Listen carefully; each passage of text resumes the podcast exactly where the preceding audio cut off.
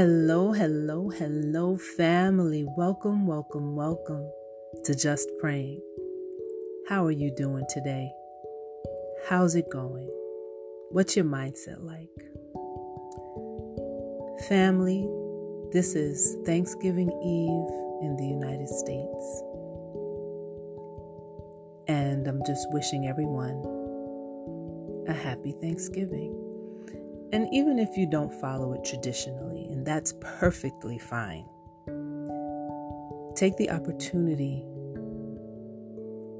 to be thankful for what God has placed before you. To be thankful that you have the opportunity to look to new days, to look to new opportunities that God will be able to bless you for.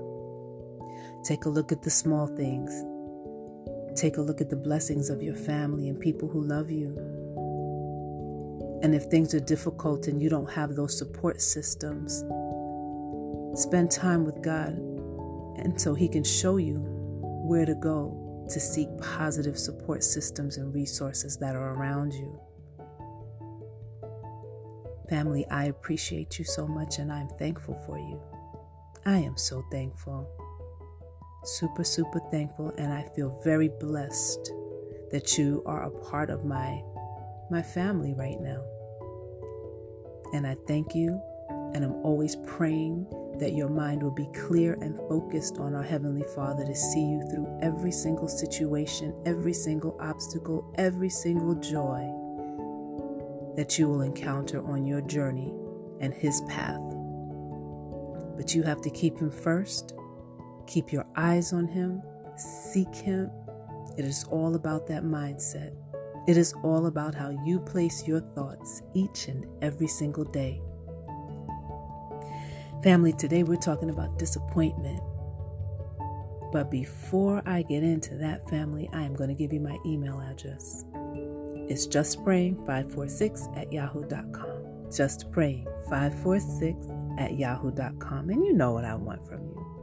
I want to hear your prayer requests your questions, your comments. That's truly a blessing because that's how I grow, right? And that's what allows me to know that I'm connected to you and actually giving you the nutrition that you need from our Heavenly Father. So we're going to move on to disappointment. And I'm going to let the Holy Spirit really move on this topic. In life, we get very disappointed at things that don't turn out the way we think they should or have planned that they should go. And even if it's putting your faith and your hope in another person, that person can disappoint you. But I think in order to grow through the emotion of feeling disappointed, it's important to look at what your role was in that situation? What was your role in that situation? What were you supposed to learn in that situation? And what were your expectations in that situation? You see, sometimes we give more than we should.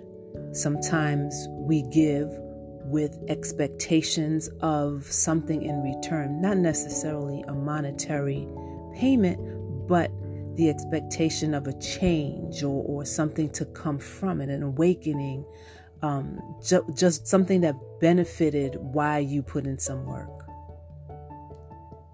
But you have to look at it this way there's always a spiritual reason. Just because you did something doesn't necessarily mean that that was how it was supposed to turn out the way you wanted it to. Maybe God had another plan, in other words. So if God introduced someone or something into your life and it didn't turn out the way you wanted it to, maybe God had another plan for you. It wasn't supposed to go that way, but your influence still was positive. Your influence was still positive. It might not have turned out how you wanted it to, but doing something from the heart, doing something from love,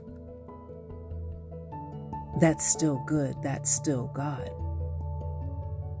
And the outcome was what God wanted, and that's what it should be. What does God want from this transaction, relationship, interaction, whatever it is.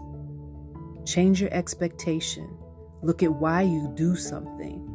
Look at what your role was in something. Was it just for a moment, a minute to implant some spiritual nutrition into someone's life?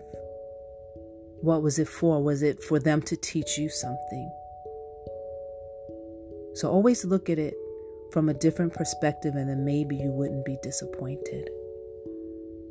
We're going to pray about that family. And as I pray for you and with you, I ask that you hold me in prayer, and I ask especially that you hold each other in prayer. And don't forget about that nine o'clock challenge. Stop and pray at nine o'clock. So sit back, family, relax, get comfortable, and let's spend some time with the divine. Heavenly Father, we love you, we honor you, and we worship you. Not everything that we do in this life, Father God, we will understand. It says specifically in your word, lean not to thine own understanding. Right? We're not supposed to do that. Lean unto our own selves, Father God. So forgive us for doing that. Forgive us for not putting you first and seeing a perspective that might be yours as opposed to what our natural minds think they should be. We thank you, Father God, for stretching us and moving us through the journey of life so that we can learn. We can learn and grow and stretch and move out of our own way. Stop putting our own thoughts onto something where your plans were the ones that were supposed to take the full effect, the first effect. It's not about what we think, Father God, it's about what you want. So, Father, we step back and allow you to move forward. We allow you to pilot our lives and engineer our lives because you are the potter. And we have to take that step back. All of the things of this world, Father God, have shaped how we feel, our values, our thoughts, our constructs, oh God. But we forget to look to you we forget that what man made is not what you made, and how you think is not how we think. So, Father God, we submit so that we can start to change our own thoughts, open up our hearts, and look at things differently, feel things differently, forgive more love more, have more compassion, and imitate your Son even more.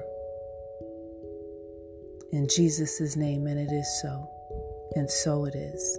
Amen.